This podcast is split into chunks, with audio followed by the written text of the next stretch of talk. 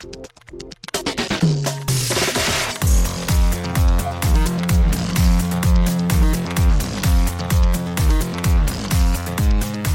and welcome to Too Fast, Too Forever. There's all kinds of family. We chose this one. This episode 160, The Fast and the Furious, Lap 8. I'm Joey Lewandowski. I'm Joe too, and this episode's brought to you by Cool Player Video DVD in the Microsoft Store. With the Cool Player, you can play all kinds of media formats, watch online or streaming videos, have a nicer level of control over video playback, or else that you would hope and expect to find. Shout out to Cool Player. That is some rough ad copy. We are kicking off the lap with a, uh, a sponsor who needs to rework their advertising. But welcome to lap 8, Too Fast, Too Forever. All lap long, this is our Tokyo Drift lap. All lap long, we are going to be joined by Heather Antos, at Heather Antos on both Twitter and Instagram, for our main core installments. And then if you are new to the show, in between in between our Fast and Furious episodes, we're going to do pit stops, which are movies tangentially related. So this lap we're doing the theme, yeah. doing movies that are set in Japan, that feature other actors from the Tokyo Drift movie, that are directed by Jeremy Lin, that are Japanese directors, and there's maybe one other thing, but you know, they all kind of make sense and don't make sense at the same time. Like it's it's both a oh, I see where they're doing it, and I also don't understand why this is on the Fast and Furious podcast, but that's how it goes, that's the way it is, and also at the start of every episode, there is a bunch of nonsense that has nothing to do with just about anything. But if you want to skip all this and hear just Heather speaking, you can click the little timestamp in the description and go right there. And that's true of every episode, both the Fast and Furious episodes and our pit stops. But Joe, now that I've gotten all of that out of the way, which I feel like we should probably do more often than we do, yes, but you know, I thought so too. I was like, wow, good placement today. That really worked well. Yeah. we'll do it again in six months when we kick off lap nine. But Joe, extra cur- no, maybe more than that. How long is this lap? This lap is long again. Six or seven months, maybe. There's a bunch of F9. We're gonna have a lot of F9, assuming we can actually watch it. But Joe, extracurricular activities. What have you been up to since we last spoke? we took a trip down to Delaware and we're visiting Rachel's parents this weekend. Rachel didn't see them for Christmas and New Year's. They want to kind of do like a mini Christmas type situation thing for her. Mm-hmm. We're in Delaware. I'm hanging out down there with them right now, getting ready for Super A wild Card Weekend, uh, which will start after we record today. Pretty much do nothing but watch football for 12 hours for two days and drink a bunch of beer and I'm very excited for it because my weekend can't even possibly be ruined till Sunday night, which which is kind of comforting. You know, like if we were like the first game on Saturday and you lose, it kind of like Oh yeah, no, I, whole- I I looked at the schedule because I was like, ooh, like if the if the Steelers play today, I'm like, we're gonna have to record on Friday night instead because I'm like, I want to like let Joe start drinking beers at eight o'clock in the morning and Yes. also not be you know already depressed about whatever. Although you're playing a guy, you're playing a team that you played twice already that have COVID thing, like it, like rookie I don't want quarterback, ahead no head yeah. coach. But it's a trap game, dude. This is the perf. It's it's a, it's a lose lose for us. We can't win this game, no matter what. If we win, we didn't beat them by enough. We only beat a team without a coach and a rookie quarterback. If we lose, all hell breaks loose. So, True. and you know, like we rested all of our players last week. It would be our fault for letting them in. Like it's a complete trap game. I, I just I'm just happy that my my weekend can't be ruined till Sunday night. And after the game's over, I'll go to bed. And usually, uh, sleep helps a little bit. So Cool. And also by playing on the final game of the weekend, you will know if you win who you will play. Exactly, yes, yes, yes. That's also a good point too. so this is the first year in since 2012 that I will not be in Las Vegas this week for CES because CES is all digital, and it makes total sense that this is the year that I care the least about football. Every other year, I'm like, I have to be on the show floor, I have to be walking around, and I'm like trying to sneak glances or like record a thing or like hide my thing, we like just not watch the Vikings so I can watch after the fact or like whatever. And like this year. Theoretically, I could watch every minute of every game, Yep. and I don't care. Like I'm gonna kind of. I'm I'm gonna watch brother. stuff on mute while I'm reading or listening to a podcast or editing or whatever. Like I'll have them on, but like I honestly like I want the Steelers for you. I want the Saints for another friend. Like, but I honestly don't care. Like I just want to watch Mahomes play. It's gonna be good games, yeah. uh, But I but it's gonna be good games. These are actually really good matchups. Like I think that I can't right now predict be like, oh, okay, like these four teams are gonna win. Like they all seem like they're pretty good matchups. So I'm excited just to watch good football, right? Because every weekend in the regular season, you always have like four games that suck and like maybe one good one. These all seem like they'll be good ones. So I don't remember what I was doing last weekend. Was it editing or something where I was like, because I haven't, you know, I've watched the Vikings on totally legal streams that I did not Google and at Reddit NFL streams or whatever. You know, like totally yeah. didn't do that. But I was watching the Vikings and then I gave up on them a couple weeks ago when like. But last week I was like, oh, maybe I'll watch Red Zone. I was like, oh wait, I can't watch Red Zone. I forgot that I downgraded my package, and so like you oh, know, you sad news podcast. Too. That's right. I forgot. I no longer have Starz or Showtime. I mean, I could stream Red Zone too, but like I'm like I don't care. So I just like put the Jets on. I'm like I don't care about this. Put the Giants on. I'm like I don't care about this. Yep. And then I just you know went about my business. But I was telling you that I was so excited that FiOS, that like not excited. That is the wrong word altogether. That I was reaching out to FiOS because I'm like, hey, I have three or four months left on my three year package. I know that my rate just went up a little bit. It's going to go up again in a couple months. Like, I'm going to reach out and be like, hey, I'm one of the few people who still wants to pay for TV. Hook me up with a good package. And they were like, "LOL, no, we're not. We're not. Like you're you're grandfathered in on some plan that like is almost unattainably good. Not only can we not offer you a lower rate, but like sometime in the indeterminate future, you're gonna have to start paying more for HBO and Cinemax, which nobody gets for free anymore." And I was like, "Yep, huh." Okay. So I'm like, so I called this one woman and she was very unhelpful. And then I was like, okay, let me do some research.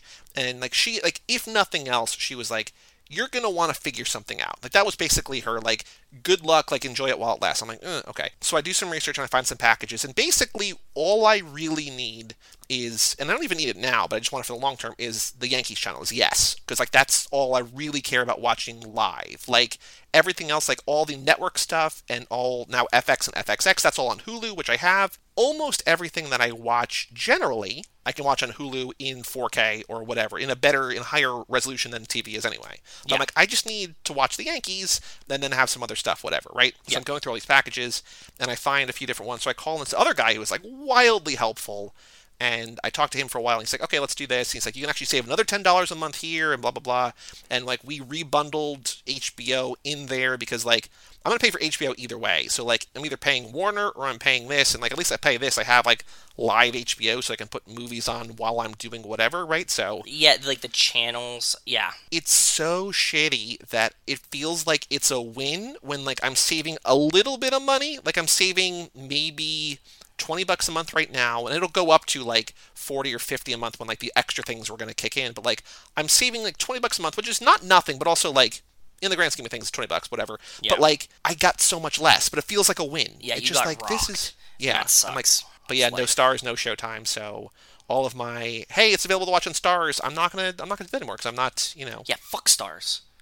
They should be a sponsor. They should be a sponsor. Uh, but the other big news for me is that I finally, this is the first episode I'm recording on my new computer, which I was also telling you this saga, but I'm filling in for the people who are listening because they, you know, a couple of them, I know Justin was talking to me about it. As, as a quick refresher, I got as my year end bonus this really nice Windows computer from my boss because it's yes. like, hey, here's a gift that you will enjoy that you but don't probably want to spend money on yourself. And also, I can make you do things. And I'm like, okay, cool, whatever, that's fine. So I get this computer and I'm trying to, like, he had set everything up himself. And I'm like, I just want to have myself logged in, not him logged in, whatever. It took so long to, like, figure out because his brother was supposed to help me because his brother's like this tech guru, but his also brother's like busy and stuff. I'm like, I'm not in a huge rush. My old computer still works. It's fine, whatever. And then yeah. eventually I was like, I'm just going to go through HP because I still have the, the warranty. It's going to be okay. They're like, hey, download this software, install it onto a flash drive, and then boot off that and install Windows. And I'm like, cool. And so I type in the serial number or the model number of my computer to like get the thing. Yep. Doesn't work. And I was like, okay, like this this isn't hard. This is just me reading off a label and typing in the numbers. So I call them and they're like, oh, use this number instead. I was like, cool, it works, perfect, thank you so much. So I download this package, put it on the flash drive, run it, doesn't match. And I'm like, okay, so I can't I can't use that. So I call HP again and I'm like, hey, uh, you told me to do this. This doesn't work. What you got now? They're like, cool. We are going to overnight you recovery media. This is the week of New Year's. So this is like Tuesday the 29th or something. Yes. And we're going to overnight you new media to run the restore. I'm like, Which sounds cool. perfect, right? You get it the next day. Well, they actually didn't say overnight. They said they were going to ship me to meeting. I was like, ooh, like, how long is this going to take? They're like, no, we're going to overnight it. It's like, the holiday might mess it up a little bit, but like, I'm like, it's Tuesday. The holiday's not till Friday. I'm like, even if it goes out tomorrow, it should be here Thursday. Yep. I talked to them on Tuesday. They supposedly overnight this media, which shows up, drumroll please, the following Monday. So the yep. six night overnight which I'm still not sure how that happened. Like, I still don't know. Like, there's still a missing date. Like, I can see, like, if they put it in the system and then they, like, create the order on Wednesday, but maybe it was after FedEx picked up, so it doesn't get picked up till Thursday. Like, I don't understand. But, like, How- Friday was a holiday. I guess they don't yeah. do weekends. And then I have a separate FedEx order, not from them, but FedEx is delivering something to me today on Saturday. So I don't know. But anyway, I wait six days. I finally get the recovery media. I'm like, Overnight. cool. Overnight six It's fine. days. Overnight. Yeah, six day overnight. Plug it in. Same fucking error. And I was like, oh my god. Like I and I even told you, I was like, I have a feeling that when I get this, this isn't gonna work. You're like, no, think positive, think positive. And I'm like, yeah, like I, I'm trying to, but I just know In your it's gut, not gonna work. yeah. So I call HP and I like don't get routed to service. I get routed to like a switchboard operator essentially. Hey, I'm like, yeah, I'm having some issues with my HP Omen, which is like their desktop or their gaming platform. She's like, okay, cool. And like that was apparently the magic word because they route me to people where there's no wait and they like know what I'm doing. They know is what they're talking about. They know what I'm trying to do. And this first guy was like, don't do anything that the other people told you to do. That's all wrong. Instead, what you're going to do is you're going to reimage Windows. I was like, that's all I've been trying to do. But like, nobody, Yes. like, so he's like, here, download, don't download through HP. He's like, download through Windows, go here. There's like a, he sent this whole like very helpful list. He's like, do this in this order. It's all like straightforward stuff. And it's just like, lay out exactly what I'm like, cool, perfect. Beautiful. I Yeah. do that. It works. I'm like, this is amazing. This is now uh, the new year. This is now like uh, New year, new you. Yep. New year, new me. This is like Tuesday the fourth or something, or Tuesday the fifth maybe. Wednesday the sixth, I wake up and I have a pending Windows update. I'm like, cool. Refresh, uh, restart my computer. Computer comes back on. Blue screen of death, and I'm like, cool. Okay, that's fine. Restart. It's fine. It's fine. It will not last more than two or three seconds before the entire computer locks and then restarts. And I'm like, okay, this is Yeah. fine. And I'm like, I don't know. Like, it was, you know, some kind of buggy Windows update or something. And I call HP again. They're like, oh, yeah, run a memory check because it might be memory. I was like, okay, cool. But like, it should take 20 minutes. It takes three hours. I'm like, that's fine. I got nothing to do. It's fine. Nothing, but, time. Nothing Yeah. but time. I'm like, it passes. I call again. They're like, okay, now do a hard drive check. I'm like, okay. She's like, it's, it should take two or three hours. It takes 11 hours. And I'm like, that's fine. Also, it's whatever. I'm just, it's nothing I actively do. I just put it on. It just goes. That passes. And I call again. And they're like, yeah, just reinstall Windows. And I was like, why didn't you just tell me that From a while ago? Yeah. Because I'm like, I can boot into safe mode. I can't really roll back Windows updates. Like, there's some kind of weird error there. Like, that's not loading. Like, yeah, just redo Windows. And so I did that. And now, hopefully, knock on wood, knock on wood if you're with me, Knock on wood if you're with me. it's working so far. But I was like, God, because like all night Tuesday, I was telling you that like I spent you know six hours doing like computer prep. Like it's like the most boring shit. Like preferences in Audacity and like setting Yep. up my start menu and like keeping programs from boot. Like it's all the most boring shit in the world that I was like, I'm done. It's all good. I'm fine. And then I had to redo it all. And I was like, oh. So like I still don't have everything fully set up. Maybe, hopefully, theoretically, we're good. I hope. It's a long run, but it, it's it's hopefully better now. But yes, so the computer that my boss said he was going to buy for me at the beginning of September, that got here in the middle of December, is now in the second week of January, hopefully fully ready to go. But, you know, thank you, boss. You you sound faster. And more furious? I was more furious, I can tell you that much. Definitely. Jesus Christ. Yeah. Anything else you've done in the last couple of days? Uh, no, that's it, man. I'm trying to think. I'm still watching Simpsons. That's still going well. Actually, I have a I have a question for you because I Tell know me. you spend more time on Twitter. So each episode of these shows that I'm watching, I'm posting a GIF or a YouTube clip or something just to like my favorite joke from the episode, right? Okay. I'm posting them all in a thread right now. It might quickly become unsustainable. Do you think it makes more sense to keep adding to a thread based on the way that Twitter shows it up, or should I do a separate tweet each time? And if I do a separate tweet each time, should I do a hashtag? And like, what should that hashtag be? Oh, I kind of like the thread idea because it, it still bumps it, like when you add a new one to the thread. Right. And uh, that's like how our buddy Liam does it for a lot of his things to kind of keep them Oh, his his for himself. criterion thread. Yeah, yeah, yeah. So that makes sense. Uh, a hashtag might be good. I can't. hmm. Because I was trying to think like combining the words Seinfeld and Simpsons, like Simsfeld or Simson, but like that doesn't. That's messy and like I kind of Yeah. want something that's like unique to just me. But Yeah, I, I have to think on it. I, it- I might I might hit one for you, but I, I'm not sure. but you think thread is okay? It dep- It also depends on things like do you use time hop, right? Because I think t- it would be more fun to have them as individual tweets if you like use time hop because then you'd be like, oh, you know, last year I watched this one, and here's Okay. the. So I can make an argument either way. A hashtag would probably be a good idea, and you would probably want one that's just for you. But I can't think of the hashtag for you right now. Well, if you have an idea, email family at cageclub.me. Let us know what you think. Oh, good point. Yeah. I'm out of ideas, but because I think you know it's just, it's just fun. Like people know these jokes. Like I also have this, which I forgot I had until my friend sent me a Amazon link to a thing that's like contained. But I have this like really nice, like hundreds of pages long, hardbound compendium of the first 20 seasons of The Simpsons of like every episode and like all these jokes and like the, the chalkboard gag and like the couch gag and like characters you meet and like jokes you might not have noticed or whatever. And so Kind of like a wiki article. Like it's kind of like a wiki article, but like it's like more visual. Yeah, it's like this beautiful kind of like Cool. it's like a two-page fold like spread uh, per episode, which I think is, is pretty cool. So like I have this thing that I'm like able to use to go forward, which I'm really uh, appreciative of. But Yeah. I'm enjoying it. It's good so far. That's cool. I'm excited. To, see- I'm excited to see you go through this. This is this is fun. I, I like I watch Simpsons in batches though.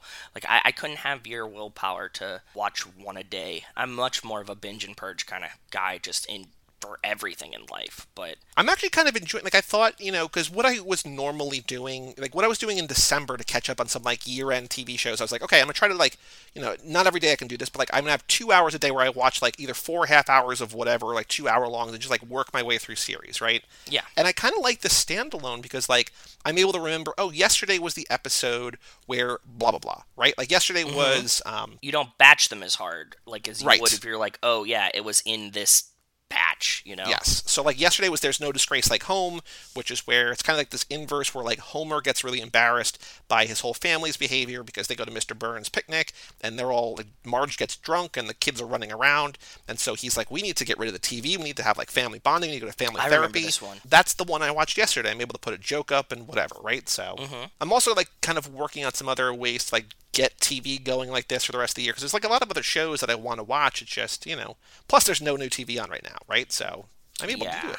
And there might not be for a little bit. So Although probably new Spy Racers every four months because that's apparently how it works. how it goes. We have a Patreon patron in the show, Too Fast, TooForever.com. Shout out to Cassie Wilson, Jake Freer, Ben Milliman, Nick Burris, Alex Ellen, and Justin Kleinman, Brian Rodriguez of High School Slumber Party, Haley Gerbies, Wes Hampton, Christian Larson, Jerry Robinson, Dan the Duke Hayden, Renato Di Donato, and Jessica Collins, aka, AKA Montez. Thank you all so much for supporting us at the $5 level or above. Like we've been saying, if you've been on the fence about joining, now is the time to do so because every patron level from a dollar a month up will get the bonus episodes. And we just added behind the scenes another one with the Mike Stirk coming up later this lap. Oh, so don't spoil it! Don't spoil. there's at least three bonus episodes coming to Patreon this lap that will never be on the feed. So if you want to listen to those, if you love the show so, so much, too fast, tooforever.com, in addition to swag and merchandise, early access to episodes, the Fast and Furious Minute document, the Fast and Furious uh-huh. Minute quiz, you get to pick things for us to watch, all at too fast, tooforever.com. We also have a store at too fast, tooforever.shop, and we have another idea for a product that will come later this year, which we teased recently off mic. Yeah. Uh, which is going to be weird and fun, and it's going to come. But that's not for a while, but I'm just sort of teasing there. Too fast, tooforever.shop. But we also have an email address, family at cageclub.me, and Joe, we have four emails today. Okay, let's get into it. First two from Montez. Uh, and she was catching up in like huge chunks too. So She was, yes. So some of these emails have a little bit of a multimedia component. I'm going to send you an image here in a minute. First email, subject line Spy Racers. Here's a snapshot of a random text I received from my husband on Monday, about 10 minutes before you guys sent the email in the new Spy Racers episode, and I had a good laugh. Well, and so her husband sends a screenshot of the TV and says, Season 3? Is this included in Too Fast, Too Forever? And she says, It sure is. Boy, do I have a podcast for you. Yeah, it seems like this was kind of pitched to him in the beginning. Like, remember we were talking about? I was like, "Is it on your front page of Netflix?" Apparently, Yes. it was on Mhm. his. And he hates it. Yeah. Montez says, still alive, still healthy, kind of, and still listening. Montez. Well, thank you, Montez. Thanks for checking thank you, in. Montez. I appreciate you. Her next email, subject line Alfredo and red sauce. Okay. So this is something we, I remember talking about, but it's back in the Italian Job episode, so it's forever ago. But here we go.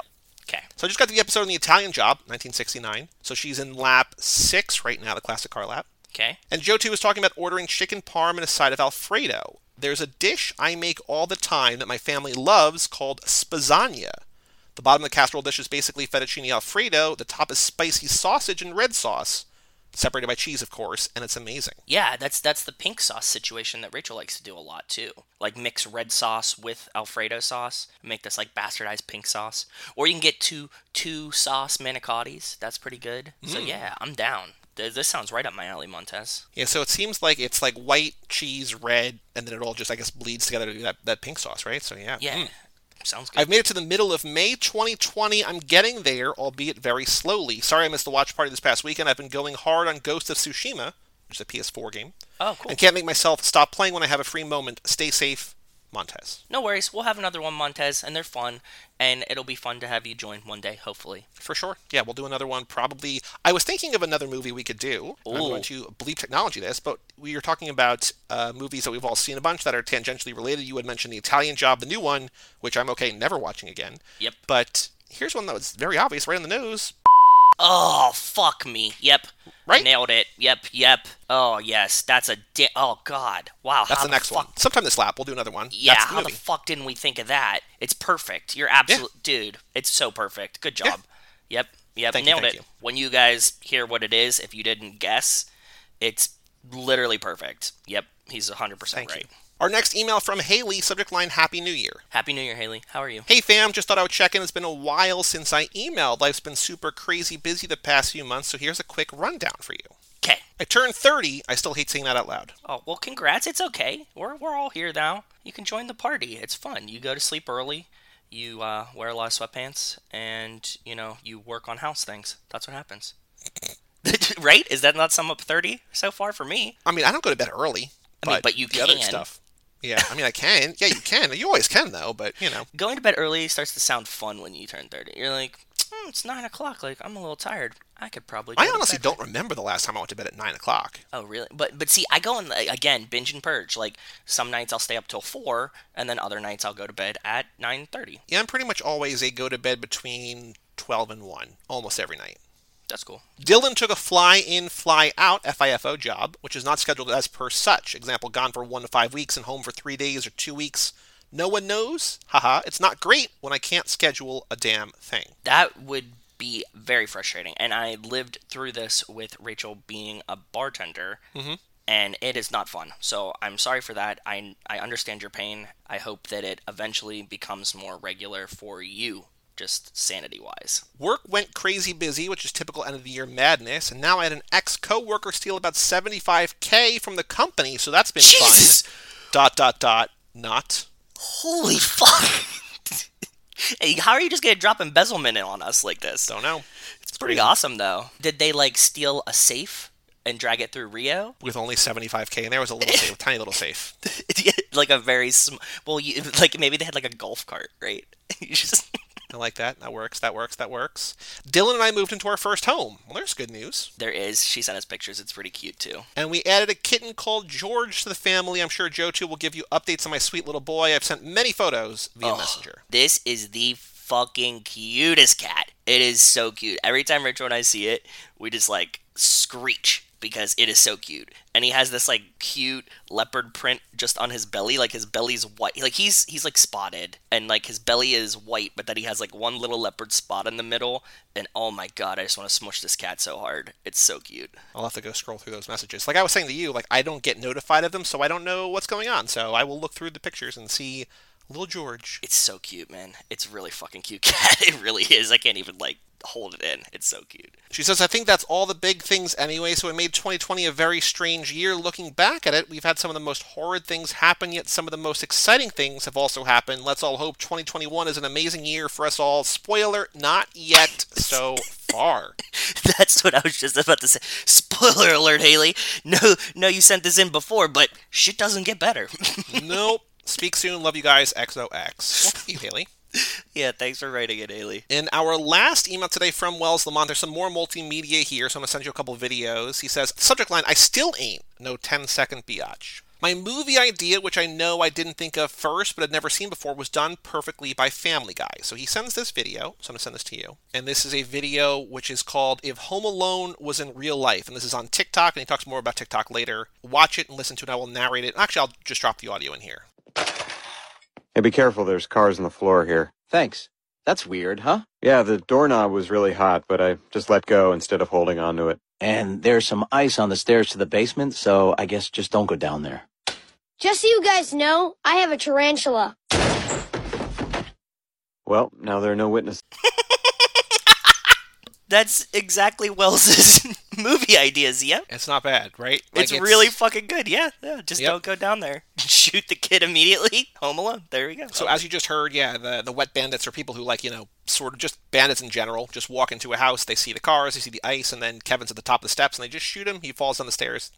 Movie over. Yeah, five Movie second over. movie. Wells goes on. Also, these funny TikTok videos you may find interesting due to the nature of your podcast. I know it seems kind of weird that I'm a grown man on TikTok, but once you get them to stop giving you tiny, teeny bop dance videos, it's pretty legit. Well, yeah, like I've been saying all along, and this, and this week especially has been uh, all about social media. Like every social media platform is amazing, and it's also filled with terrible stuff. And so if you curate it to, to finding- what yeah. you want, yeah. TikTok algorithm is crazy good. So that if Rachel you says this watch too, enough man. stuff, or like enough stuff, Yep. Or follow enough people, or just like scroll past things quickly enough, it'll know what to show you more of.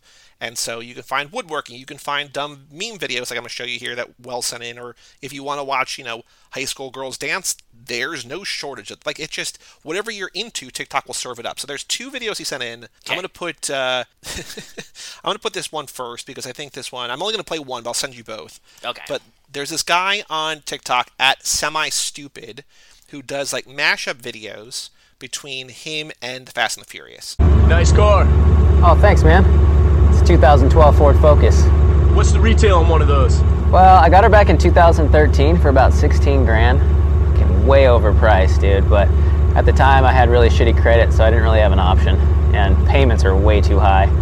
But uh, like, if you want to know the price now, like after depreciation and stuff, um, I give me one. Let me check Kelley Blue Book.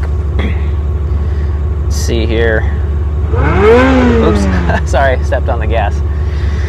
Let's see. So right now you're looking at about 5,500. So it's not worth much. Oh, it's a green. Well, it was nice talking to you guys. Fucking douchebags. Yeah, that's really good. That's really fucking good. So it's a video as you as I'm sure you could figure out from the sounds. The guy just pulls up to Dom and Brian. So instead of the one IPO, here we go, more than you can afford, asshole or pal or whatever. I just keep using the deleted scenes lingo, Oh, but he's oh, just there yeah. in his 2012 Ford Focus, and he's just having a conversation with Dom and Brian. I was waiting for Dom to say smoke him, and he doesn't. It's still great. It's still wonderful. So I'm gonna send you another really one. good. Yeah. Don't watch this other one now, but watch this Cool. later. I'll save it. Yep. But it's another one, same guy, same kind of thing, but it's about the uh, scene at the shrimp place. What's that place called? I, I can never Net. remember. it. Neptune's, Neptune's Net. Well, it says just want to send this to you real quick while I catch up on the latest eps. Okay, bros. Peace, anus. Peace, Anus emoji. Well, thank you, Wells. These are great. These are, and um, Rachel. Rachel's a huge fan of TikTok. I, I can't do it. I can't bring myself to do it. As much as I'm an ADD brain, I can't watch short videos. I appreciate the good TikToks. I get a lot of really good ones from Rachel, but uh, I can't devote any attention to that. So That's these fine. are You don't have though. to. Exactly. But they are great. Any platform that you want to go find stuff on, you can. It's just a matter of wading through. And TikTok is weird because, like, I feel because most of the popular people are not like celebrities. Like Kevin Hart's on there, The Rock's on there, but like it, like they're not the people to follow. Like you might want to follow them on Instagram or whatever, but like on TikTok, it's like really just about like random people like this who just become famous or like people who do great impressions or people who do amazing art or people who do whatever. Like they're people that you don't know. So I think TikTok takes a little bit more work to build up what you want to curate, but once you have it there, man, it's really good. It's really, really good. That's what everybody says. Yeah. So email family at cageclub.me if you want to say hi or send us anything or videos or pictures or anything. Family at cageclub.me. Joe, on the streets, news about the Fast and Furious. Anything you have seen in the last couple of days? Nope. Nothing. Nothing crazy. Waiting for the new trailer. That's about it. Yep. So the final thing to do before we take a break and bring in Heather to talk about the Fast and the Furious is you talk about the final, what I think is finally the final deleted scene That's it? from the Fast and the Furious with the clever name. This is just whoever uploaded to YouTube. Full garage scene. It's called Letty and Dom full garage scene. Sorry. Letty and Dom full garage scene, and it's the it's one of the longest one. It's not the longest one we've done so far. So here we go. Looks good. Thank you. Sleep any last night? No, but I like it that way.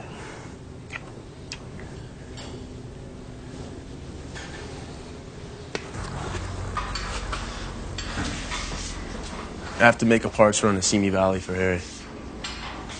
Drive safe. Maybe. Isn't there a test or something you should be studying right now? Don't worry about it, Dom. I can handle it. I know what I got to do, okay? No, I am worried about it. You're not doing enough of it. Get off my back.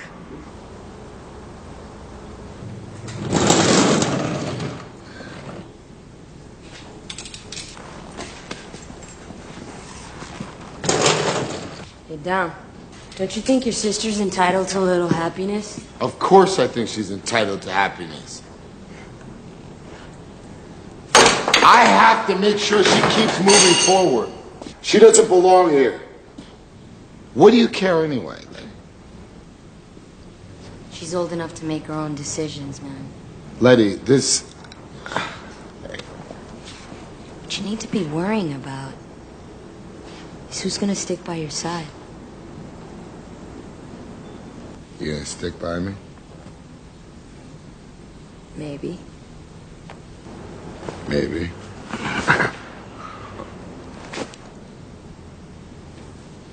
You don't always have to be such a tough guy.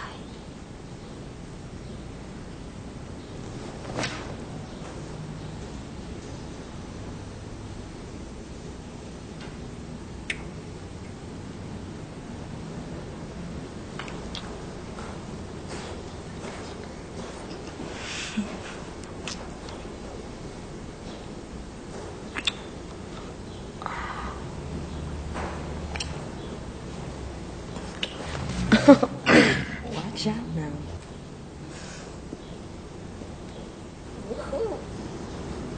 I like you.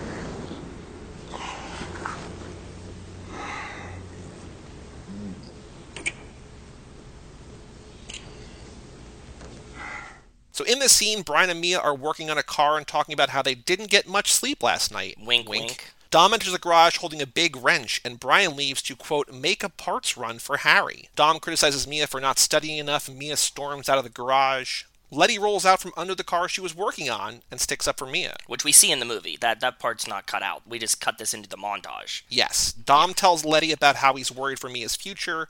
Letty recenters him in his priorities, then starts taking his coveralls off. Dom and Letty make out. Dom lifts Letty onto his waist and carries her to the couch. They continue to make out. So this is the extended or original scene of the Dom and Letty makeout scene from minutes 62 and 63.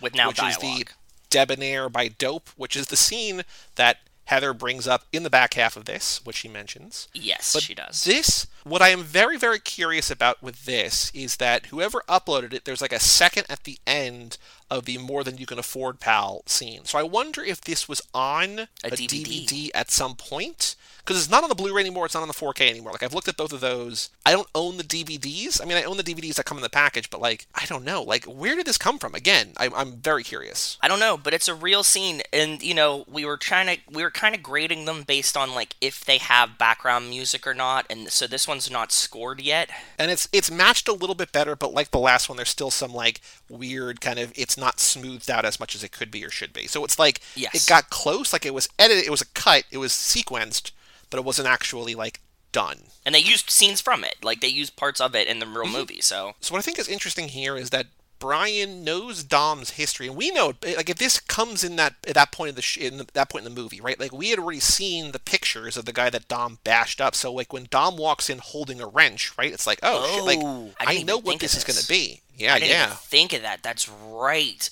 So he is like intimidating him. That's absolutely right. I, w- I was I was focused on other things, but that makes a lot of sense. Which, whether or not that's intentional or just like he's carrying a wrench, it's like we know Dom in the history, and also, you know, Brian and me are talking about how they didn't sleep last night because they had sex all night long, right? Like, so. No, I know. think that's very intentional.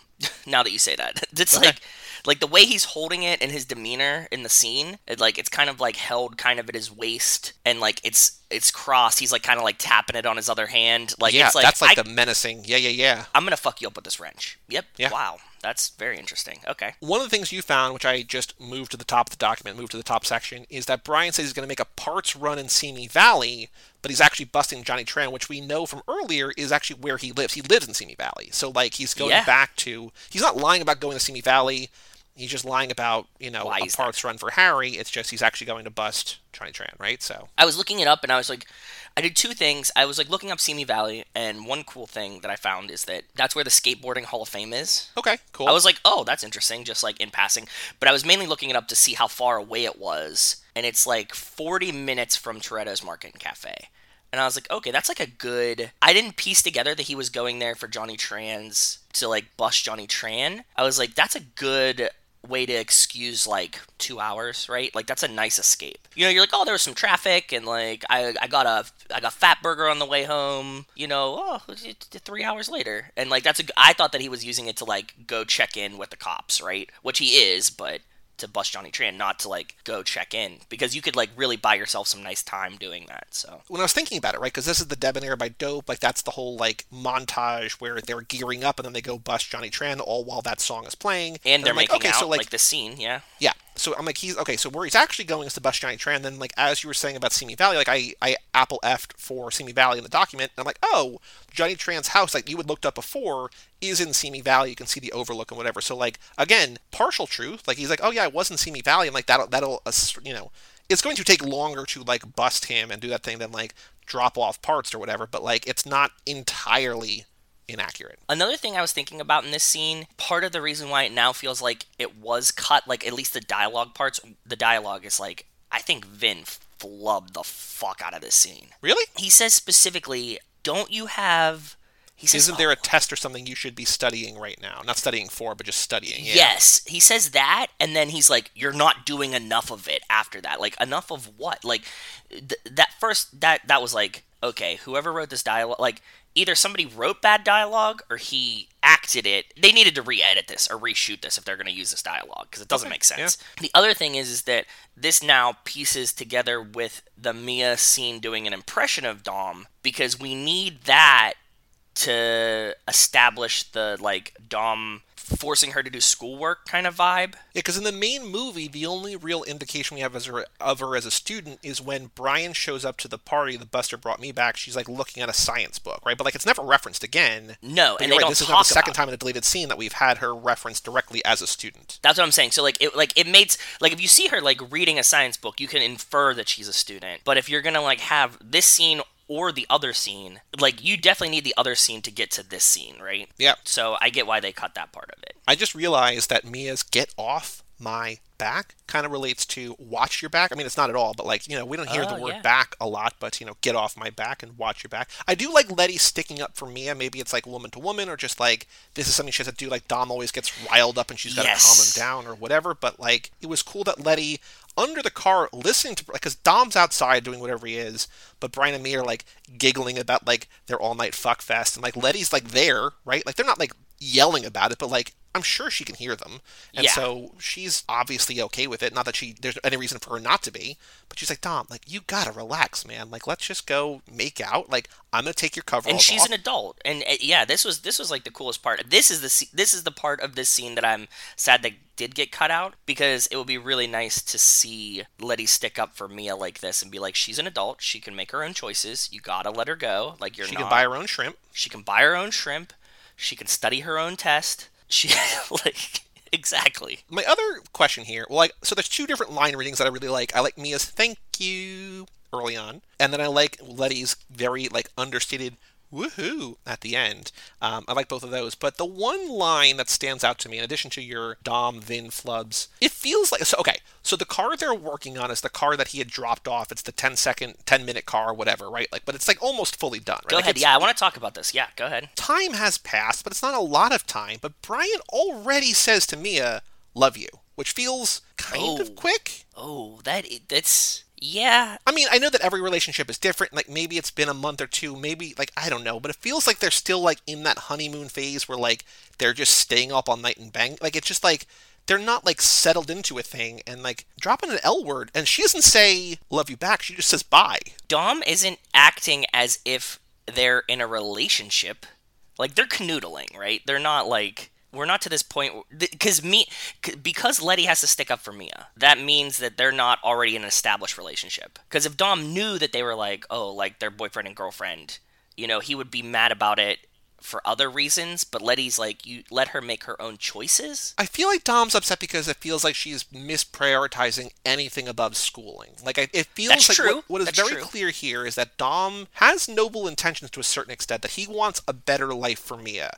He, He thinks that she's too smart. He doesn't want her growing up as a grease monkey or whatever. Like she's trapped in this life. She's better than them. She's smarter than them. So in that regard, I think his concern for her is valid and genuine.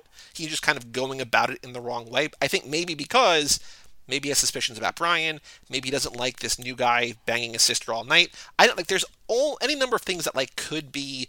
Ooh, that's a little bit fishy. But like he has noble intentions. Like I want a better life for my baby sister. She doesn't she doesn't belong here. My brother Jacob, who we won't know about for 20 years, he got out of this life. I want her to get out of this life too. Exactly. Yes. Oh, but on the note of the car, I don't know if we talked about this last time, and I know that maybe you're not the best eye for this. Definitely not. If it's about cars, nope. In the background, they have this blue car, right? That's like we see With the with the ovals, with the ovals on the side. Or no? Yes, yes, Yeah, yes, okay. yes. There's two cars. There's like the Supra, and then there's mm-hmm. the blue Eclipse that like is behind Letty and Dom, right? Like when they're making out. Do we think that that is Brian's old Eclipse that he blew the engine in, and they just repainted it? Because it's the same car. We saw that eclipse in the actual movie in minute 63, which is the montage. We see the Supra and the eclipse, and that's when Leon's working the tachometer and Dom's working on the NOS, and Letty rolls up Yeah. underneath. Like we see the eclipse earlier.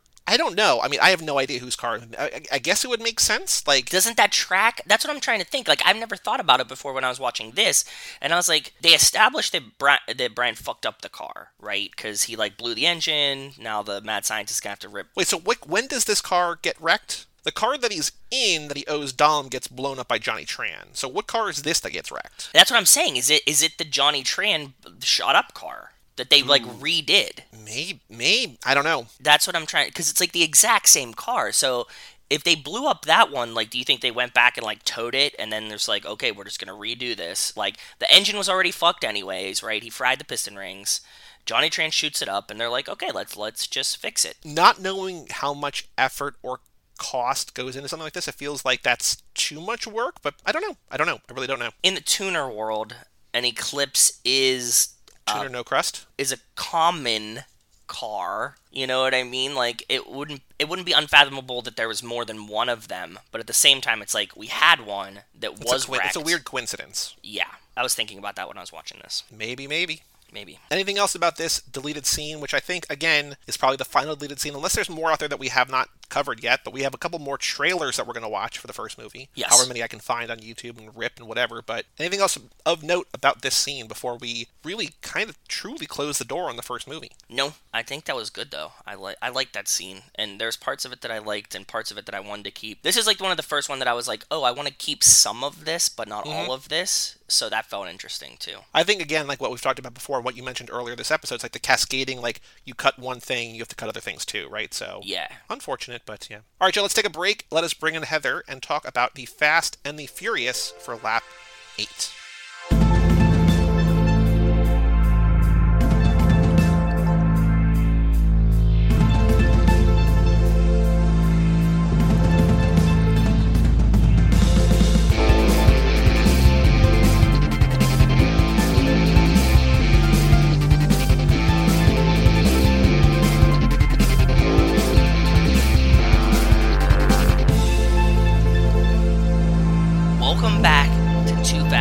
Forever. This is episode number 160, The Fast and the Furious. This episode is brought to you by Cool Player Video and DVD Player from the Microsoft Store. Cool Player is an inte- is a powerful and intelligent DVD, video, and audio player. Shout out to Cool Player. You said, you know, when we well, before between recording time, you said you're going to figure out in a No. couple. Like I, I would have figured out after one. Like I already got what the theme is. but, Oh, like, I- I, I know you told me, but also like I know what it is. But Yeah. yeah, very cool, very very cool. Cool.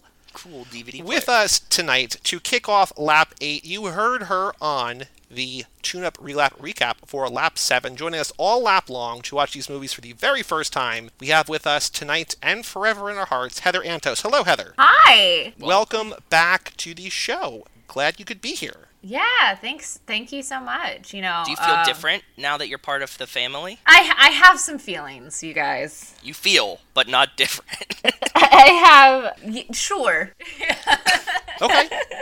cool. Cool. I like that. I appreciate Just that. so just so you know, um, I I did live write notes while I was watching. oh, I the saw. film. Mm. Oh no no no no no! Not the tweets. There there's there's a notebook. Good. Okay. There's cool. there's yes. a notebook with uh, thoughts written down. I thought about live tweeting, but then I was just like, no, I want to save save my hot takes for you guys, except for Okay. the most bizarre ones. Some some made it to Twitter, but yeah. And then HBO crashed on me when I was watching when there was ten minutes to go, and Feels kind of appropriate. I literally just finished the last ten minutes right before recording this. I figured I'd save it for you know to be Perfect. to be fresh. I will point out that there are a lot of people who follow you who are like, don't watch movie X or Y or Z. They're all wrong. These are all great. I was wondering what you guys would think because I figured you'd see their replies, and it was so fascinating. uh, You know, getting the different takes from everyone um, on things. Oh, quick anecdote before before we get into it, just for you guys. So I was home for the holidays. Oh yeah, how was your cross country drive uh, in your new car? It was it was pretty good. You know, um, the I so I drove back to New Jersey from Michigan Christmas Day, and let me tell you, no traffic. It was fantastic. It Yeah, was- beautiful day to travel, right? Yeah, yeah. I only hit traffic really once I got within an hour to the city. So, Okay. but yeah, no. So I so I was back with my parents. I figured my dad had seen the films, and or you know, it kind of seems like a dad type franchise. A cool dad type franchise. is what you Sure. say, right? Yeah. Well, and also um, just for fr- some BG information, my grandfather fixed classic cars for a hobby. So Okay. He had an old Fiero that he completely restored and like took it to um, Indy 500 and drove a lap around the racetrack and like all of this stuff. So Very cool. yeah, I don't, I don't think I told you guys. Like, I learned how to take apart a car engine and put it back together when I was 13 years old. A real gearhead. A little bit, a little bit. I don't remember any of it. The Buster became a gearhead. but yeah, so I was telling my dad, I'm doing this podcast, Fast and Furious. The whole reason they're having me on is, you know, because I've not seen a single thing and they want the fresh perspective while they watch through them all. And then my dad immediately goes, Oh, well, they're about this, this, this, this. No, Dad. And I God yelled damn at him. it, Dad. Like, Dad, the whole point is that I don't know anything. Did you miss that part? I covered my ears and went la la la. Well, I will say, in in that regard, somewhat. So I don't know if you're the type of person who doesn't want to hear their own voice on a podcast, or if you're like, ooh, as soon as it's out, I want to listen immediately. Mhm. But I timestamp when you when the actual movie conversation begins. So if you're ever curious, like how it turned out, you can always go in there and just click on the timestamp in the description. This is everybody listening. You can just Yeah. click on the timestamp in the podcast description and go right to that part. Because like in the opening part, you know, we talk about spoilers sometimes. Things just come up. We've done these movies now eight times. You know, this is our eighth time through them. So like we've all talked about them. Everybody but you essentially knows everything about them. But if you're ever curious and you want to be like, I wonder how it turned out or whatever, without spoiling yourself, Don't tap listen that to little timestamp, and Yeah. then yeah, that's all you need to do. Good, good to know. Good to know. So, little pro tip. Okay. Yeah. Before we talk about the movie, though, Mhm. so before almost every movie, I think there's some that might not have any. We're we're still growing these out, but we have some either or questions. You know, we did the personality quiz last time you were on. This is similar, sort of, um, but this is really about like how you see yourself, how you identify yourself in the Fast and Furious. So there's no wrong answers, and you can either explain your answers or not. It's up to you. Yeah, it doesn't but matter. Do you are you ready for these very hard hitting questions? Oh my goodness. Sure. Do you see yourself as more of a Brian or a Dom? Brian's Paul Walker, right? Yeah. Mm-hmm. Okay, mm-hmm. okay, mm-hmm. okay. You are not the first person to ask that. Do not feel It's bad. okay. Yeah. I don't I get Dom, I guess. I don't know. Okay. Yeah, Dom. Okay. Similarly, Mhm. are you more of a Mia or a Letty? Are you Jordana Brewster or are you Michelle Rodriguez? Yeah, I know them by their characters' names, not their actors' names. Okay. Perfect. My kind of girl. There you go. Perfect. Ty- it's funny. Tyler was talking to me about Michelle Rodriguez the other day, and I was like, I don't fucking know which one that was. You can always come back to this after you've seen them in more movies. Yeah, but that's that's very true. That's very true because the the movie basically has them as hot girl one and hot girl two. it's hot tough girl and hot caring girl, essentially. Yeah, that's true, and I don't feel like I'm either of them. That's fair. You can pick Okay, neither. I'll, I'll say Totally I'll say neither. That's Yeah. fine. That's totally fine. I'm I'm a hot snarky girl. Do we have hot snarky girls in this? Pro- I mean, Letty, kind of, right? a little bit. She's got some sass to her. Yeah, I think so. Maybe eventually Ramsey, but not even really. Like, No. but there's one more question for this movie, Mhm. and it's something that you only pick up on after you've seen it six or seven times, or you watch it twelve times in a row to break it down minute by minute. But in this movie, you'll remember Brian and Mia go on a date to that Mexican restaurant. They go to Cha Cha Cha. They do. I do No, it's remember Cuban that. restaurant, Joey. Cuban restaurant. I'm, Yes. so, I'm so so sorry. Yes, am, it's that uh, one restaurant that what's his face took her to that one time, Yes, exactly. So this is where that comes from. which I never got his name. What was his name? Vince. Vince. Vince. Okay. Vince and Jesse and okay. Yes. I so yes, so everyone's name. Vince is very drunk, and so he comes into the kitchen. He's picking on Brian. He's picking on Mia a little bit, and Mia says, "Vince, what's the name of that restaurant? You know, it's got the little wood ta- the red candles, the wood tables, the picadillo, whatever. Food all over the place. Like, what, what was it called?" And he goes, "Oh, Cha Cha Cha." And she says, "Yeah, Brian, you can take me there on Friday." So. Mm-hmm. One of the descriptors of how she describes this restaurant to Vince, to get the name of it, is by saying there is, quote, food all over the place. So if we were saying to you, Heather, we got this great restaurant. It's Like perfect. Pandemic, like we're all vaccinated. The lockdown's over. We gotta bring you to this place. You're gonna love it. There's wood tables. There's red, red candles, candles. There's food all over the place. What are you picturing in your mind for the description? Food all over the place. Oh my god. Again, no wrong answers because like it's an insane thing to say. it's a very weird thing to say. Yeah. Um, I have two images that come to mind that are completely different. Okay. I have the like, you know, the obvious like aftermath of a food fight, right? Where Okay. it's just Mm-hmm. food all over the place. Yes. And then there's this weird image that also combated it where it's like all the decor is food. Okay. Which is kind of true in the in the actual movie. Yes. A little bit, right? But in my head, it's much tackier than that. It's it's like you know, it's like a what is it like a Fridays or something like that where Okay. Okay. But with Not. food things, yeah. Yeah, but just like food, or like you know that like really like the the plastic food bowl stuff that like Fruit, yeah. yeah yeah. I imagine that just like hot glue gun to a wall. Perfect. It's wonderful. Perfect. All good answers. And that's one that we're never going to know what it means other than like what we've seen. Because like the restaurant is a little crazy, but also not like it's not that weird, right? It's not like it food just, all over the place. no, it Right. li- it looked like a pretty normal Cuban restaurant from what I've been to. You know, Right? Yeah. Well, we are through the first movie's questions. You nailed it. We have one. We Good have job. one. Should we? Should we get the the titular question for the for the lap? So we get a new question. Yeah, every every movie this lab we are going to kick off with a conversation starter. That we're not going to go too much in detail of why we're asking this until we get later in the lap. But Joe, this was your idea. If you want to ask the question, to kick us off. Usually we like you know pick a moment. Last last lap, our focus was Michelle Rodriguez or Letty. This lap, I would like to know what is your coolest character or moment in the movie for you? What was like the moment that you watched the movie and you were like, oh, that is just so cool. Or a character you think is so cool, like a moment or a character that stands out as like that's the coolest thing I saw in that movie. Um. Okay, so it's relative to the movie and just not relative to movies in general. Got yes, it. no, this, Yeah. this movie in particular, because we're gonna ask this question. Spoiler. Yeah, yeah, yeah.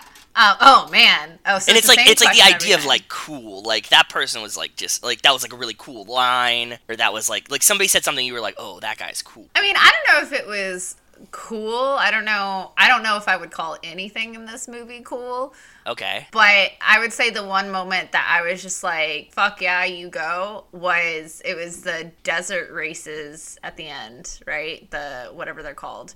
Oh, Um, race wars. Race, wars. in the yeah. So you think race wars is cool, is what you're saying? No, I don't. But uh, Letty, right? Her moment in the car when the guy's like, "All being, you should Yes. fucking sleep with me instead," right? And she she smokes them. That was the best moment in the movie for me That's a great. Cool. Yeah, that's a Yeah. very great moment. That's very cool. because for women everywhere, fuck dudes. Yeah. yeah, You're not it wrong. makes sense.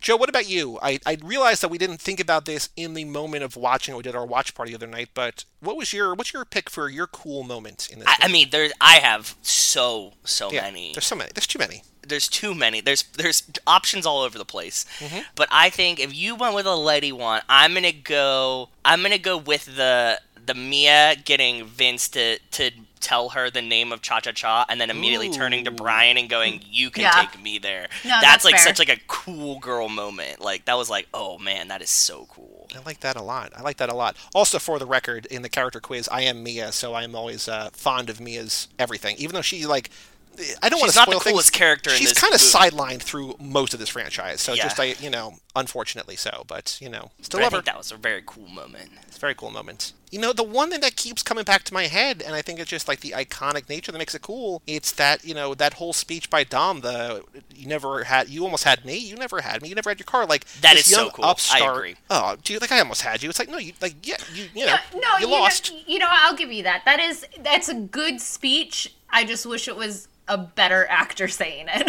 Ooh, whoa, well, okay.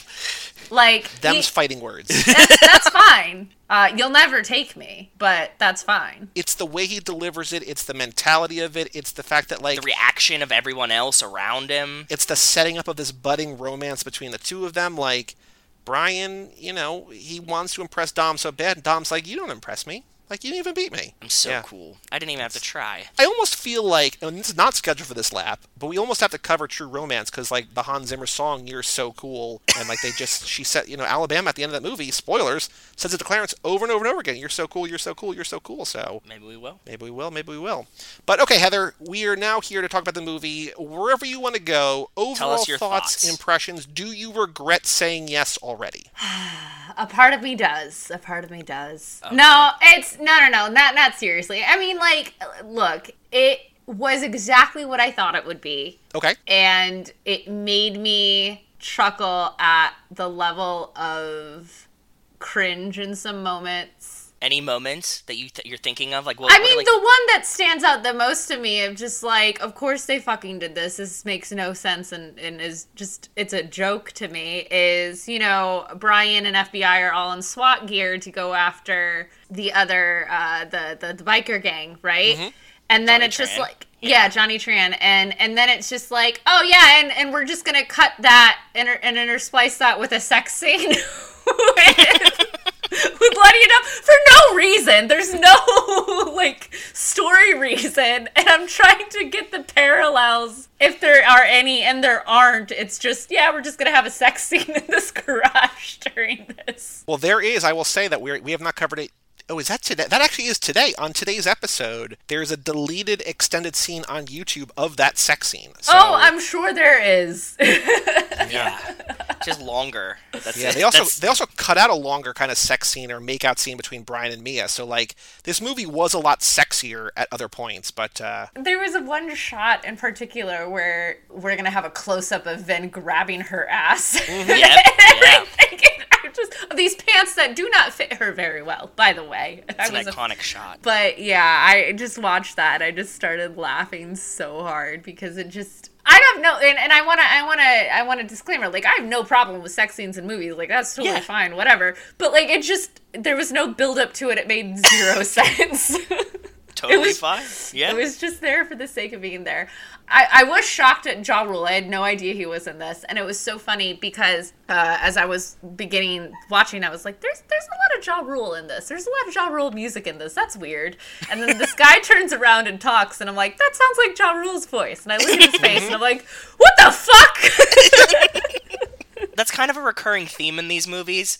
The musical talent Stars in it. stars in it, but also doesn't acknowledge that they're musical. That's a good point. Yeah. It happens more than once. And uh, well, that was spoiled for me. I did, I did, I did see some of that. How? What a way to date this movie, right? Like Ja Yeah. Rule is so early two thousands. Like I think I have a totally hits two thousand two where it's like him and Ashanti on it. But yeah, I think I think one of the most perplexing and bizarre structural things for this film for me was, and this is just me as an editor, as a storyteller, Sure. whatever going into it. So this movie is an hour and 47 minutes long. count your lucky stars right now because they do not stay this short for much for much longer. Well, but even, but also for 2001, that's a long movie. You think? Yes. I don't know in context. That's Are you I'm are you talking just in terms of like blockbusters or just movies in general? I mean, both. That's, you know, most movies didn't go super, super past the 90 minute mark.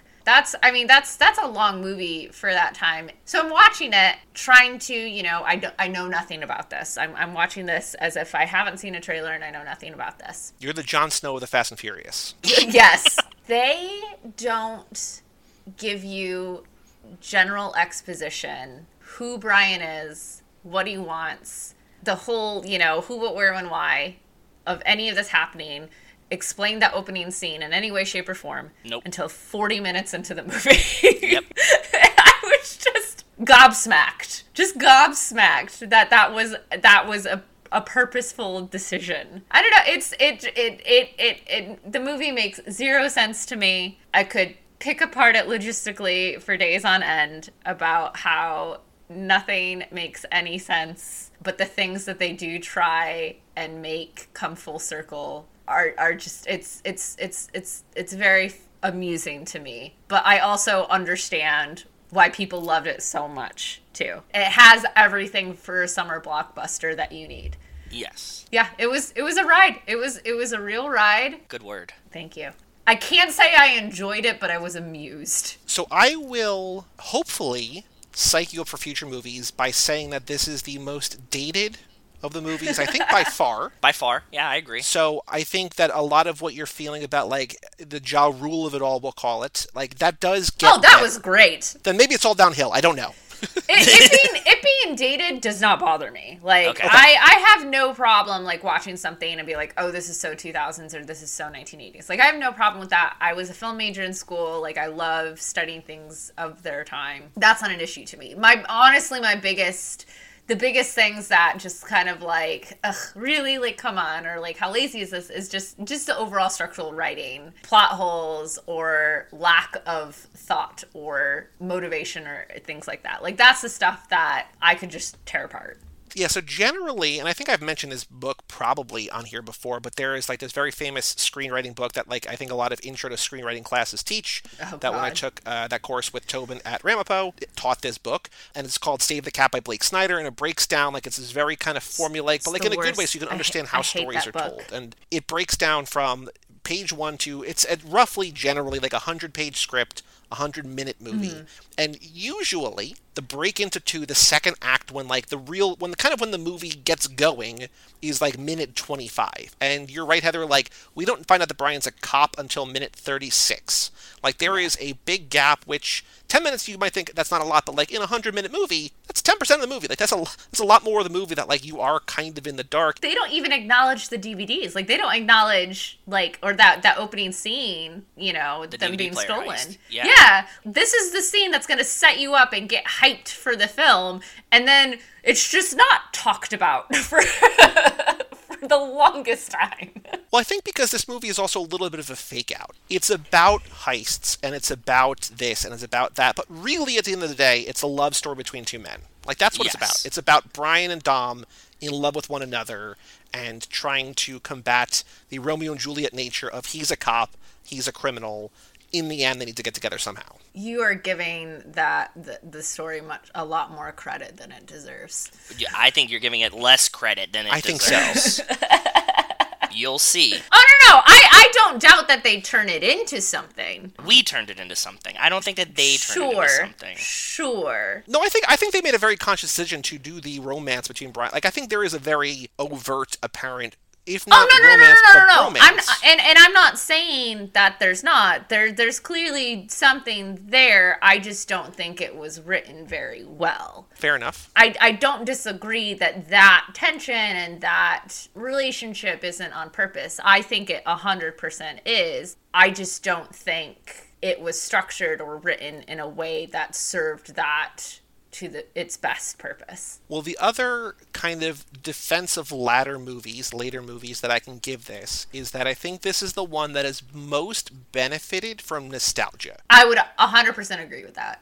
Objectively, I think, as objective as I can be, I think this is somewhere in the middle in terms of actual quality. Like, it's the lowest budget, it's a different thing altogether, but like, I think when you're ranking them based on just how good of a movie it is, somewhere in the middle, right? Of the nine, somewhere in the middle. Last lap, when we had two guys on who had never seen any of these movies before, their favorite stuff in the franchise was almost all later stuff. Like, there's some stuff in the middle that, like, people love, and Mm-hmm. the critic like the, the fan consensus I think of like people's most favorite is five generally. Yeah. But people who are coming to this new, I think like the newer stuff better. Maybe because it's better, but also because I think so much of this earlier stuff is just so heavily linked in people's brains, like Joe, Yes. to nostalgia. Like I never saw this until after I saw 5 Mhm. and so in in the mind of many, I see the fir- the best one first, and then I'm like, okay, let me watch the rest, and like I never get that high again, right? Yeah. So keeping that in mind, like not loving this one, it doesn't mean that you're not going to love other ones. It's just Oh, oh no, Yeah. and and I'm not I'm not saying like oh screw them all I'm gonna hate them all like no like I you know I go I go into everything with a completely open mind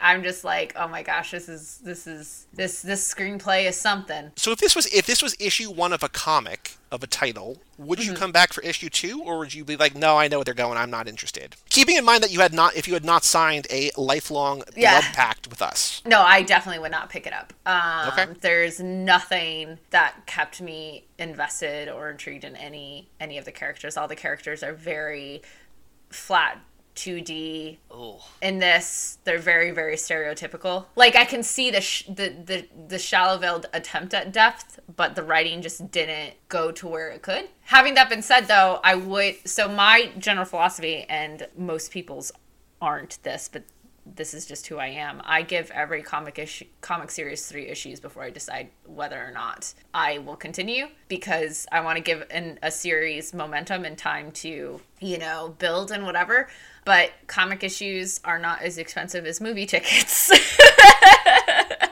so I would I would uh you know if I if I paid money to see Fast and Furious 1 in theaters and Fast and Furious 2 was coming out, I'd be like that's nice and and then go on with my life. Is there anything about this movie that you did like or lo- even dare I say love? You know what? I will say, although there were only two women, and yes, first and foremost, those women's roles were to be sexy, the the eye candy of the franchise. They did have some a, a bit of agency, which I will say, you know, for 2001 is still very shocking to see in some of those films. Let alone, well, two women, let alone, right? And two women that are not pitted against each other in any way, shape, or form. So I just applaud the script on that alone. That's huge. That they got to have some agency, even though at the end of the day, they were mostly used to motivate the men.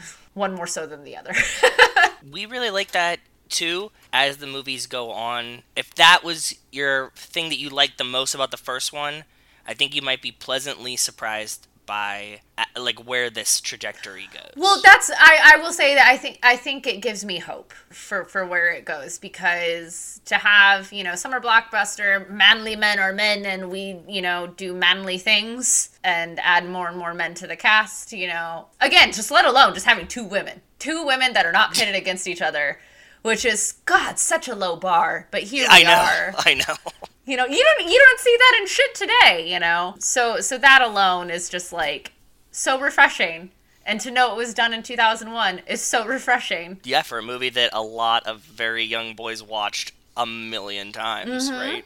no for sure. Um i will say that that is definitely my my high point Was there anything about the movie that surprised you, either pleasantly or like, I can't believe they did that, either like in a good way or in a bad way that like you just didn't see coming narratively or character wise or anything? Like, did you did you think Brian was a cop? Did you see that coming, or is that just like a, of course he is? oh that that was very of course he is i don't know if i was like shocked i didn't like guess it but i wasn't surprised by it Fair enough. Okay. because otherwise where's the story Yeah. I think the biggest, and, and even then, it's not a surprise, but but just a like. So this is the direction you decided to go, huh? Aside from you know sex scene during during the SWAT break-in, was just Jesus, how dumb the FBI was. Oh yes, that's a recurring theme. Oh my god. They're just like, no, just we just we just need to close this case. And I'm just like, it's DVD players. Like, really? This is this is your hard hard pressing thing that you, you need to close up today. And so you're gonna go after people with zero evidence whatsoever, and it turns out to be wrong. Good. Way to go, FBI. You do you do you. I mean, this was. Do we ever get like a dollar amount back then? Like, it's probably couple hundred thousand. They say 6.2 million. That's a lot of DVD players. Which I wrote down. Right! Like, and, and they're and they're not even they're those like what it, it was the built-in DVD player like chunk TV, TV. things like those The like TV. those Panasonic. I had one in my kitchen as a kid. 6.2 million in 2001 dollars when those things cost what? They were like, a couple hundred bucks. I would say maybe 200, I would say. That's so many. Of, of which then, where, Imagine the where's storage Vin bills. Diesel? Right, where's Vin Diesel and Cruz storing these? How are they flipping them? What like that's where all of my questions are because that's you don't see any of that and that's a lot of work. It's criminal enterprise, yeah. Run by five people. One by five people, of which aren't very like like a couple are are, are smart, but but not really. Yeah, two of them two of them definitely seem like they are just the muscle, right? yeah. The Cisco of the crew. The Yeah. si- exactly. That's a reference you will eventually get. Or You'll not. Maybe not. I don't know. Maybe. But yeah, no, the the FBI. I I was just I had so many questions about them in this of just you know again 2001 you had a black man as as the FBI guy in this way to Yeah. go way to go. Mm-hmm. yes that was I was shocked in a good way pleasantly surprised. Very I mean truly very diverse cast. So way, way to go Fast and Furious in this. I, I didn't get it. I didn't understand why this case was like a life or death do or die in this moment. We gotta solve this. I didn't understand why he in that final scene when or the the climax I guess when um it's a setup right? And the FBI is driving the semi I don't think it's a setup. because they say feds He says Vince. oh does he it sounded like feds to me Yeah, yeah, yeah. then forget what I said I don't know if I want to cut this out because like that would be a radically like that'd be a really interesting development if that was a setup. well if it see that's that's what I, I maybe that's just what I wanted Well, because it makes sense. because it does make sense and i think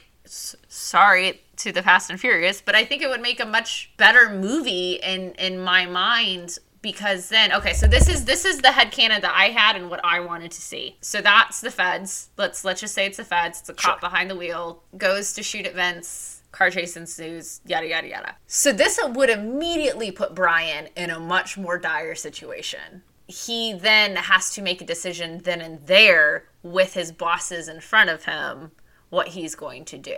Yeah. That right there alone, like had we seen his cop boss, whose name I can't remember, like eye contact, whatever, he has to make that decision in that moment. Which side do I pick? Do I pick the side that redeemed me and is the law, or do I pick, you know, the family where I feel like I belong? Which is like a great theme for a film and would make a much more emotional and impactful climax. Yeah, that would be a very, very interesting scene to see. You know, Bilkins was like in a car down the road and he has to see what Brian is doing. Right, like if the cops like if the cops are chasing them right in that final quarter mile when when they're, you know, when they barely miss the train or whatever, right? Yeah. Like like something and and then Brian gives him the car and then he's stuck and, and lets himself get arrested or something. You know what I mean? Like something like that where we literally see him physically sacrifice himself in a way for his family. I think would be a much more visceral and impactful statement of to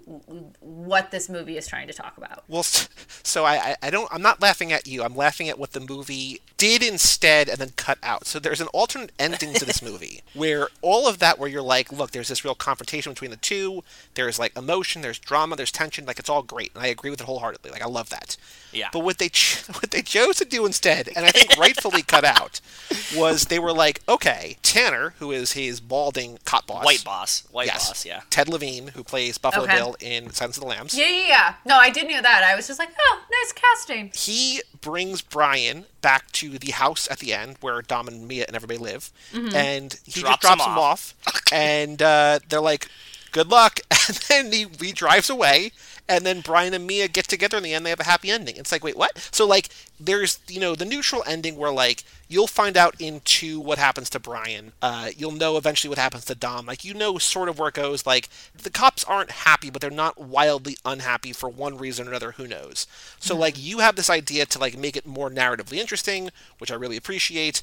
And then the movie was like, cool, we see all that, and we're gonna go the other way and remove all oh tension Oh my whatsoever and be like, yeah, we're totally cool Bow it up. that we let you Yep. let away FBI's most wanted, Dominic Toretto. We literally drop you off at the girl's house. Yep. You're good. It is Pat on the back.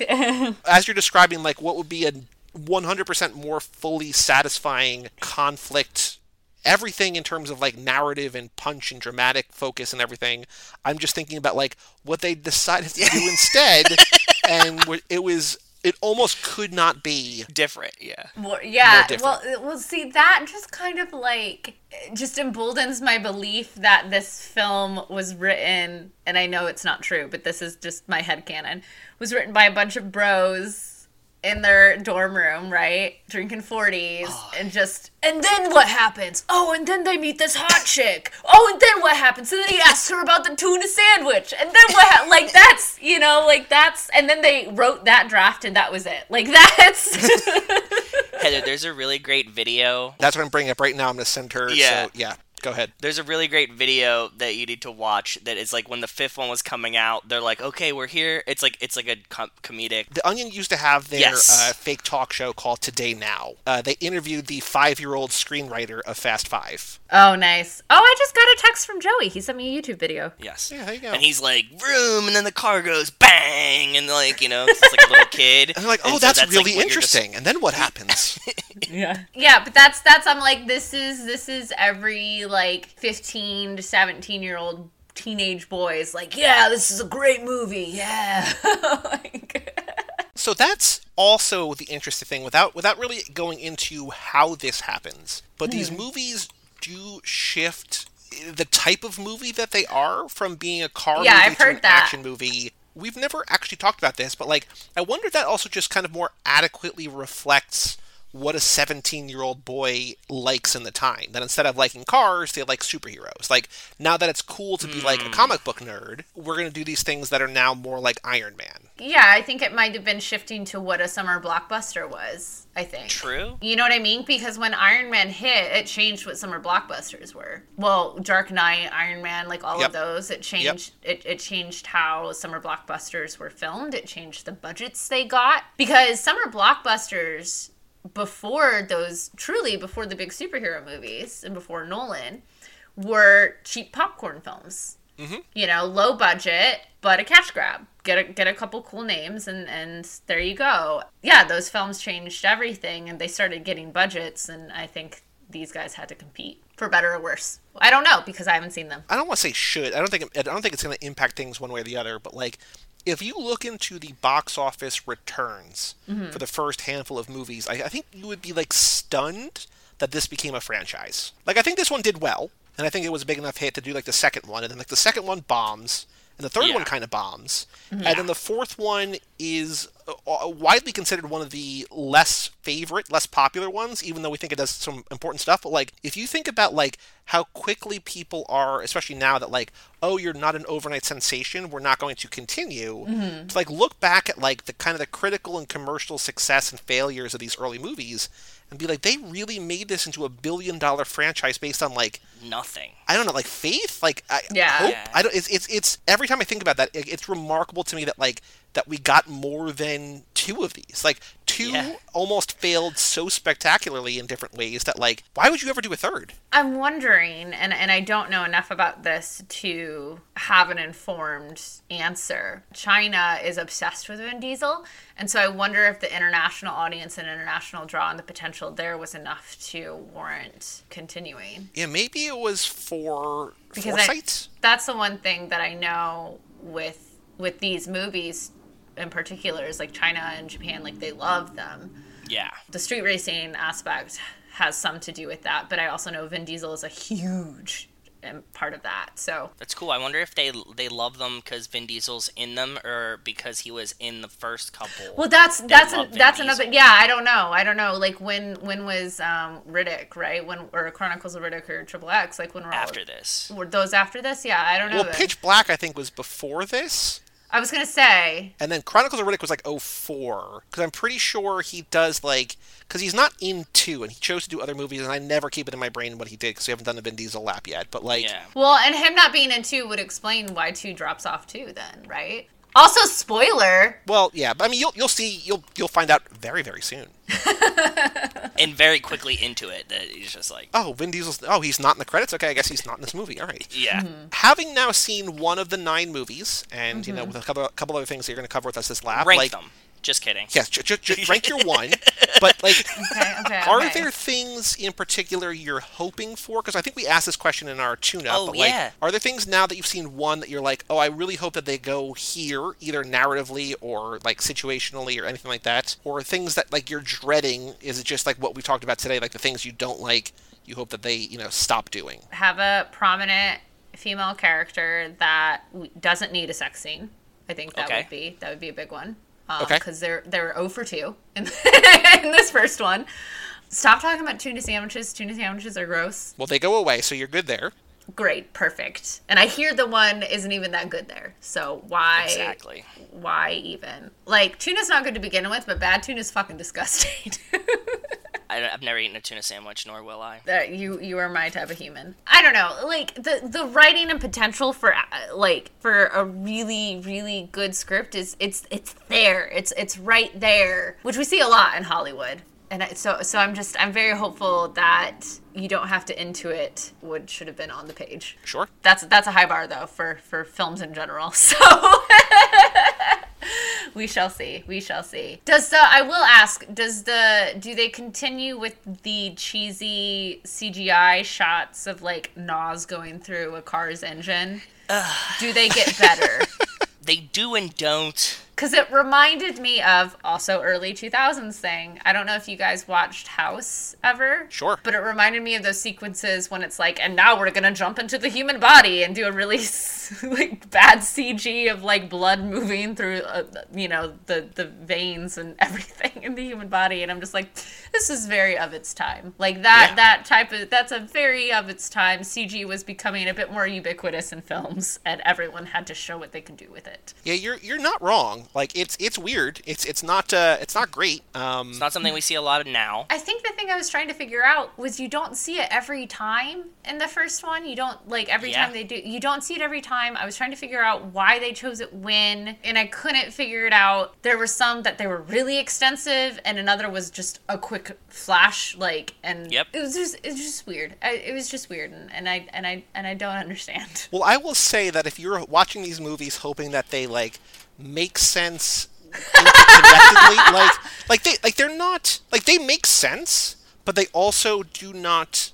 They could make a lot more sense than they do, and they could pay a lot more attention to themselves than they do. Mm-hmm. Like there are so many opportunities for like callbacks or references or this or that that like That we get sad just- about, yeah. They just don't do. So like I do think that they're going to get better. I think you're going to enjoy yourself more, but I also like don't expect like radically world shifting different things. Like, Oh, this is, no, this is no, and pretty I- much the zone we're in. And and I'm, no no no, and I've come to terms with that. I just would would like them to acknowledge the film that they're in. Like you know what I mean? Like sometimes where it's just like this this is the world that you're in. Please acknowledge the scene that happened before it. Which I want to say that that starts happening, but I'm also not entirely sure that I I'm can sure. fully I can fully sell that. I can't commit to that. what high standards I have. Truly, I mean, you're asking so much from movies to make in, have internal consistency and make sense, and like, who are who are you? Like, I, I don't know. I don't on. know. you snob, you filthy pinky up in the air while you're sipping a cup of tea. I can't I can't escape my job. It's always stuck there. Oh no, I get it. I totally get it. Do you have any other thoughts about this first movie? Do you want to play a couple games? Oh my goodness. Let me just look at my notes. Oh, tuna is gross. Tr- crust is a treat. Oh, I'm offended that I I was uh, given Paul Walker as my character. I have written in my notes multiple times. I am not Paul Walker. Well, you're gonna have to add, have different answers at the end here. So I mean, that's all Yeah. that's gonna happen. Great. Men are dumb. Uh, I wrote that. I don't Yep. know. Uh, Vin's sweat stains are gross. Pizza Hut. I was really excited at one point to see Pizza Hut in the movie. Oh yeah, and Vin. I, I thought this was this is a fun nostalgia thing, but Vin was still shaving his head. He had like a light, nice little stubble in some scenes, so you know he wasn't full bald yet at that point. I wish this movie was set in the Star Wars universe and it was all pod racing Oh, that is the movie that I would love and want. And like, can you imagine if like Dom was Sebulba and he was giving that talk to baby Anakin trying to pod race? That's what I want. Now I want this. I want this to be. yeah. a love story between Sebulba and Anakin. I mean, you're, you're, it's not it's not not that. I mean, you're kind of close. That's what I want, though. As Disney, you know, envelops everything, like it's going to take a big gulp to envelop Universal. So I don't think like uh, one of our dreams is to have this crossover with like Jurassic Park or Transformers or something, because like those are all owned by Universal. Trans- but, Transformers like, makes sense. Like yeah. that could be cool. It's not impossible. It just hasn't happened yet. Actually, our our number one, our main, our real, I think plausible crossover that we want to see is Men in Black. I think Men in Black also makes a lot of sense. I think so too. I think so too. I think, and I think Men in Black and Transformers makes a lot of sense. Let's do a triple crossover. Please and thank you. Men in Black and Jurassic Park also makes sense. There's so much here, guys. Yeah. Let's make it happen. You you got some inroads. Let's just you know. It's let's, true. Let's make I it ju- you know what? It's on me. It, it is on me. I will. I will call my people. Yeah, we're gonna indoctrinate you into the cult of Dom, and you have to help us make our dreams a reality. There you go. Okay. All right. Our first game that we're gonna play is called "This Ain't No 10 Second Race," aka Boy Do We. Boy, do we have a podcast for you. Come and check out our show. Yeah, yeah. have a podcast for you. So now, Heather, I'm going to give you some time. Please go on twitter.com. This might be a terrible day to do this. No. We are recording this the day that the world is on fire. Yeah. Which one? Go on twitter.com, aka the Bird app, and find a tweet from anyone that you don't know, ideally that you don't know, Okay. um, who might be interested in hearing this podcast. And what we're going to do is you're going to send the tweet to me, either via text or Facebook or email or however you want to get it to me. And I'm and it has to be someone I don't know too, right? Theoretically because like Kind of, it doesn't we really don't we don't want to do like a friend just because I feel like there's a little bit of like a bias there. It might Yeah. be easier, but we're going to like the tweet, retweet the tweet, and then reply to it by saying, "Boy, do we have a podcast for you!" and link to the show page. So we're trying to encourage adoption and listenership, and there's a scoring system. The game, I will say, is very difficult.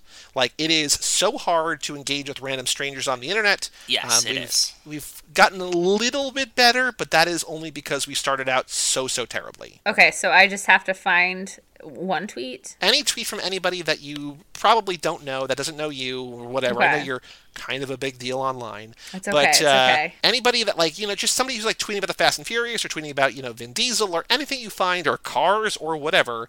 It's just a dumb fun game. But I'm going to review what we did last time.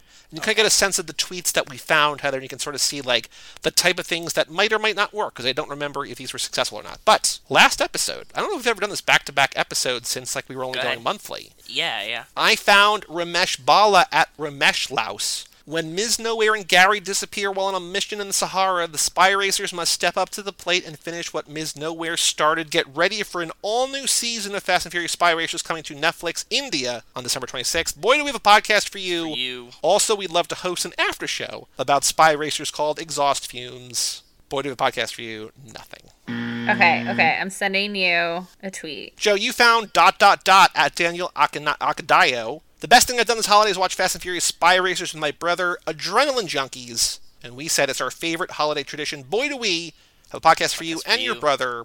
Nothing. Nico found your old drinking buddy J Dobbs at J Dobbs Rosa. You watched your Wonder Woman and your Souls, but it's time for the good stuff. Fast and Furious Spy Racer Sahara just dropped on Netflix. What did you think? Boy, do we have a podcast for you. J Dobbs liked it, so Nico picks up another point. Nico, Another point. Ooh. truly great at this game. Yes, he is. He's really He's good. very close to me. I'm still ahead of him, but I've had so many more opportunities to play the game than he has. So many more options. It's yeah. honestly uh, embarrassing. And then Kevo found from DreamWorks at DreamWorks, while Raphael and Matsuo sneak into the secret military base to steal a piece of tech for Cleve, Tony and Layla drive in a dune buggy race to win back their crew's freedom. The all-new season of Fast and Furious Spy Racers is now streaming on at Netflix.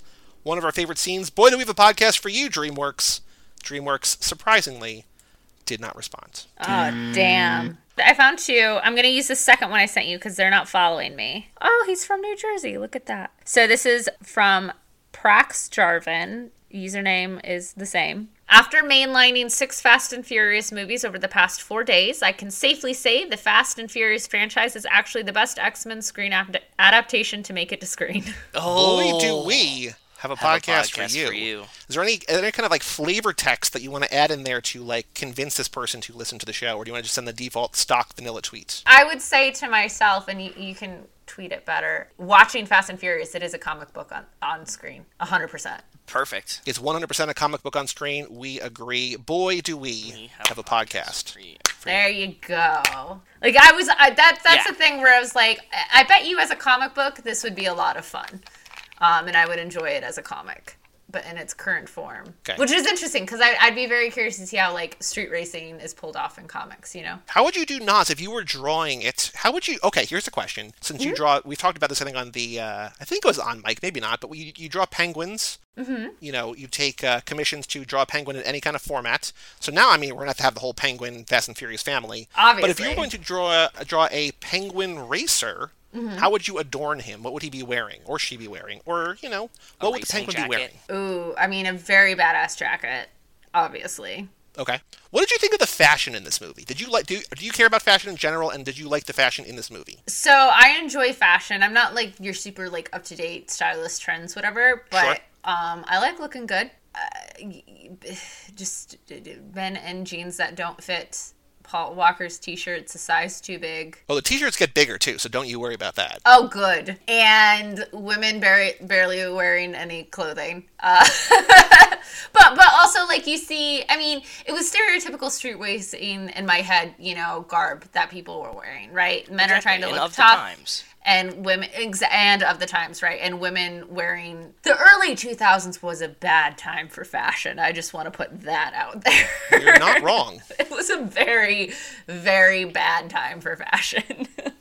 So we got the penguin in a very cool jacket. Are there any Mm-hmm. uh, racing? Like, is he wearing like racing gloves, like a Ryan Gosling in Drive, or is he just uh, what's No, this he's- penguin doing? He's, he's full flippering it. Full flippers. Love it. Yeah, yeah. And he's got some cool like sunglasses. Yeah, some nice aviators. Very cool. I like that a lot. That's one cool penguin. Absolutely. All right, Joe, you found your tweet. Please hit Yes. us with it. It's Holly Jolly Nick N I K at Ugh Nikki. Laughing my ass off. My relationship has me doing head ass shit. I never watched a Fast and the Furious movie before, and I hated the idea of matching clothes. I just bought Paul and I matching Fast and the Furious shirts. Laughing, crying emoji, like kind of Sweating- ashamed emoji, sweating nervously, sweating, yeah, yeah. yeah, ashamed sweat emoji. Boy, do we have a podcast for you, Holly Jolly Nick. Um, we have a podcast for you and your boyfriend. And your boyfriend Paul Walker. Not just say and your boyfriend. Yeah. I am going to go with uh, someone who this this tweet went a little viral. I didn't see it until just now, but I'm going to go with G at Taco Bout Picks, which is just a great name. No lies told though, Tokyo Drift is dot dot. Well, in my opinion, the best Fast and Furious movie. Ooh. It's not wrong. It's not wrong. Something I got to some some kind of wording like uh, you speak the truth or something like uh, preach the good word. I would say preach the, good word. I need to go s- something biblical here. Preach the good word. Boy, do we have a podcast for you. All right, Heather. Our final segment, our final thing to do in this episode Okay. is to play a game called Dude, What's My Car? Dude, what? My car. What? Your car, dude. Ooh. So as I think I briefly explained to you via email, Mm-hmm. I know almost nothing about cars. Perfect. Joe knows a decent amount about cars. You apparently now grew up with cars, so you probably you might know more than both of us. I don't know. Probably not. It has all escaped my my brain. I do not fault you because you know there are certain things that Joe does not remember. There are certain things that I don't remember, and cars is one of them. I just it's just in one ear, out the other. I, I have to remember all these Star Wars facts now. I can't. Full full, full grown Grogu. Yeah. like when the podcast started, I think I don't remember exactly how this game began began, but I got into a habit of just describing cars in a very poor way, like trying to describe cars, but not doing a very good job of it. Listeners email in pictures of cars for me to try to describe to Joe so that he can guess what they are. So we give Oh, him the color of man. origin, the car of or, the country of origin. Hello, we give him the country of origin, describe it as best as I can. He answers, he asks yes or no questions, and we get to the what it is in the end. We've gotten to a point where like people are sending in like very niche, very difficult to guess cars. But Right. uh, my question to you, and you can change episode to episode, you can stick the same all year long. Would you rather help me give clues, or do you want to help Joe guess what car it is? Okay, this first one, just so I can get acclimated, let me help you give clues. Okay. totally I would like you to pick a number between one and six. Four. So, Joe, this comes from our friend Jerry Robinson. Okay. I need to figure out the country of origin. Joe, this car is American. Okay. Wait, You got to figure out the country of origin, though. So that's wait. Google says American, but Jerry says European. So Okay. I don't know. Either. Possibly either. It's from the 70s. I will give you that clue. Okay. And it is baby blue, it looks like. Ooh. It could be silver. I can't tell. Okay. This is technically a European car. Okay. Technically a European car. Okay. Yes. So Google let me down. It didn't. No, no, no, no. Um, we'll we'll get into it. We'll get into it. So it's a two door car. Okay. It's a little sporty. Got a big, big old hood. Big, Big old front- hood. Big old front engine. It's got a sloped uh, rear view windshield. It's got four white headlights, two by two. There's a round circular one on the right, and then like one. There's two on the right, two on the left, and they're aligned horizontally. Okay. And then orange fog lights inside that, and then a small sort of looks like uh, horizontal lines across as the grill. The car's logo is uh, behind the front left wheel, uh, driver's side wheel. Very, very true. That's a very good clue that I would never think to give. The car's tires are dirty. That's good. The uh, name of the car is uh, above the front grille on the hood. the name of the car is above the front. Oh yeah, look at that. Yeah, like I think traditionally, I will say it in a different way, even though what Heather said is better than what I'm about to say. Uh, traditionally, where I think the like emblem of the car is, it's actually the car model. Okay. And it's a European car that's American in the 70s. Yep. Sporty two door. You can ask yes or no questions as well. I feel like we've gotten away from the yes or no questions. I know. I'm trying to figure it out. What like wh- could- like the, the European, possibly American, and why is is a big clue, and I don't know. Jerry gives one more hint, but it might be a Please. big giveaway, and I'm not sure if it's a big giveaway or not. Hit us with it. Pretty much the Ford of Europe. Pretty much the Ford of Europe. Heather, knowing what you know, which is more than me, does that make sense? Absolutely 100%. Okay, so what was what was Ford in Europe then? By the way, it was very funny in our watch along party the other night when like Matt is like trying to pull cool car guy stuff and like there's actual car guys in the room and they're like, no, like that's not what are you like we're we're car guys. I'm not saying that Matt's not a car guy, but like by comparison, like you know, Alex and Justin are like, no, like let's you know, we're talking about cars here. I think Matt didn't think that anybody that like actually liked cars would ever listen to us talk about. Oh no, like I am Furious wildly in the minority here. Like most people who listen to the show, I think love cars. Yeah, yeah. Okay, the Ford of Europe. Um, give me. Hmm. It's not Fiat, right? No. No, and the the maker is actually hyphenated. Daimler Chrysler. No. But that is an example. But of you're on the right track. You're yeah, you're that's you're you're thinking the right thing. I'm not sure. You gotta give me another Um, clue. this- give me a closer this- clue to the car. This has a closer clue to the car. Okay, this this clue is literally attached to the car. Um, it's got a chunky bumper, front bumper. True, very Very chunky. 70s. It's you know like like a wide belt, like a chunky belt, like from uh, Letty's belts in the first Yeah. movie. yeah. It's got like kind of like maybe speedy exhaust vents in the rear quarter panel by the Yeah. car, by the Yeah, by the yeah, tire. What European country would it be? This I believe is German. And hyphenated. Well, so hmm, kind of. Oh, weird. Okay, is that it- doesn't I'm help assuming- me at all. That actually makes things more complicated. So this is a nameplate marketed by this company, a division of another company. hmm Are you looking On- it up? I'm looking on Wiki. Yeah, on I am three too. distinct series of automobiles between 70 and 94. This is the most niche thing I've ever looked at. Okay. And this this feels compared like Heather, just so you know, this feels compared to other ones we've guessed lately, like feels I don't know if it's true or not, feels pretty mainstream. Like we've had some real like there were seven of them ever made. It's like how am I supposed to mm-hmm. What what is the fucking hyphenated? So I yeah. So like in the day, a lot of these cars would be like made by multiple companies and badge. We've talked about this before, right? Like you have the Mitsubishi 2000 and you have the Eagle Talon or Falcon or what like whatever that version was. I don't know. I don't know anything that's hyphenated. it's it's a roadster if that helps you with anything. a Roadster. No, It what is a is- what is sport it? compact marketed without any of the parent company's divisional branding, sourced as a creative import. It became part of the actual maker's model line as a pony car, whatever that means. Okay. It's a So sports not car, a Mustang? pony car, and a roadster. Not a Mustang. Uh, pony car just means it's affordable. That's all it Oh, means. okay. That it's like a family car. You could just anyone could have it. So this is like your fancy. I can, I have a sports car, but I'm not buying you know a Ferrari, right? Like that's The origin of its name, it's derived from the namesake Italian island. That's a pretty big clue. that's a huge clue. An Italian island. Yep. Also, this will help you. I have a friend whose daughter has this name, spelled differently though. Also, I don't know if this will help you. Its name is also a bad fashion choice from the early 2000s. True, very very true. no, tell me. I don't. I can't guess it. Tell me. Tell me. Tell me. Uh, I will say that the manufacturer is, Is? a god hyphenated president.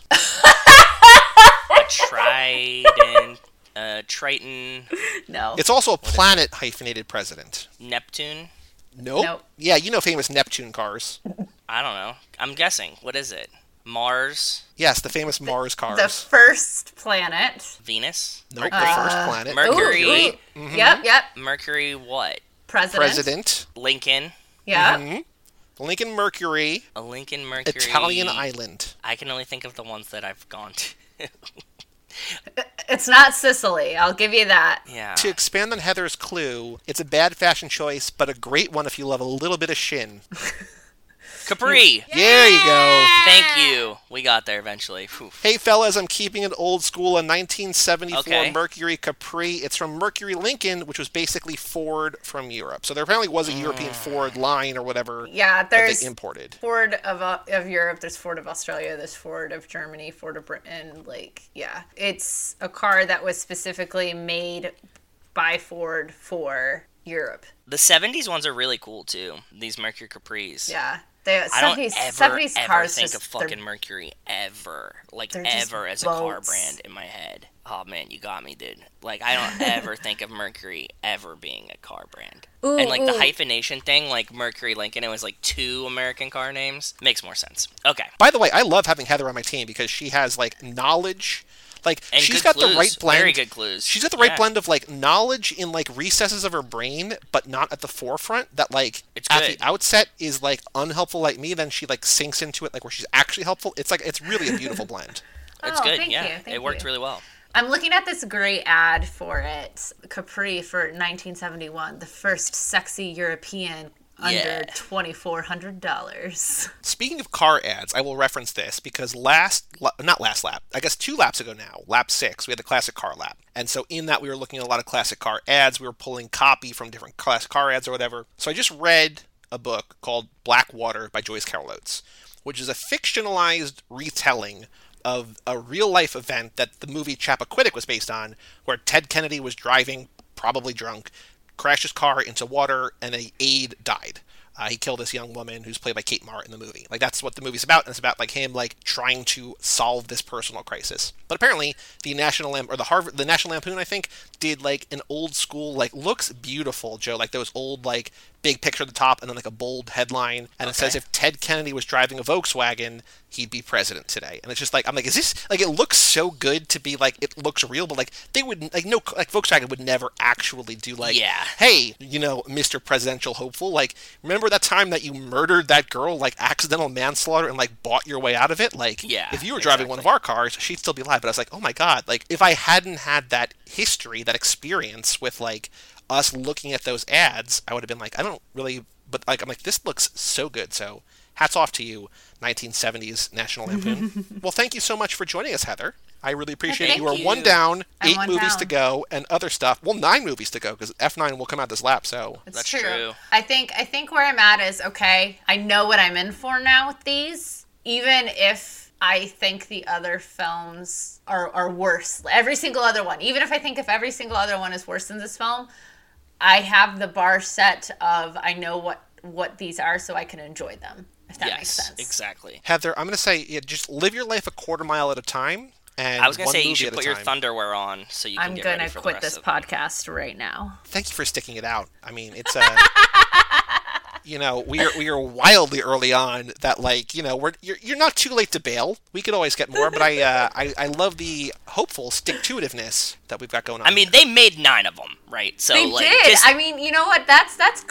I give I give effort so much credit, and they have put so much effort into these. that should pl- pay for something here, right? Like, Absolutely. there's, there's nine of them, three seasons of a cartoon, multiple video. Like, there's they made them. Joe, next week, big movie. Big, big movie. Not a Fast and Furious Yeah. movie. Heather not with us, but we are going to have a guest, and we have a two-part event. It's like two-part a two-part. It's like a, event? it's like a mini series. We are doing Okay. next Tuesday. Finally, Better Luck Tomorrow, with Brian Rodriguez of High School Slumber Party, and then Finally, we are continuing the conversation on his podcast on the aforementioned High School Slumber Party the Beautiful. following Friday. So come back Crossover here, event the year.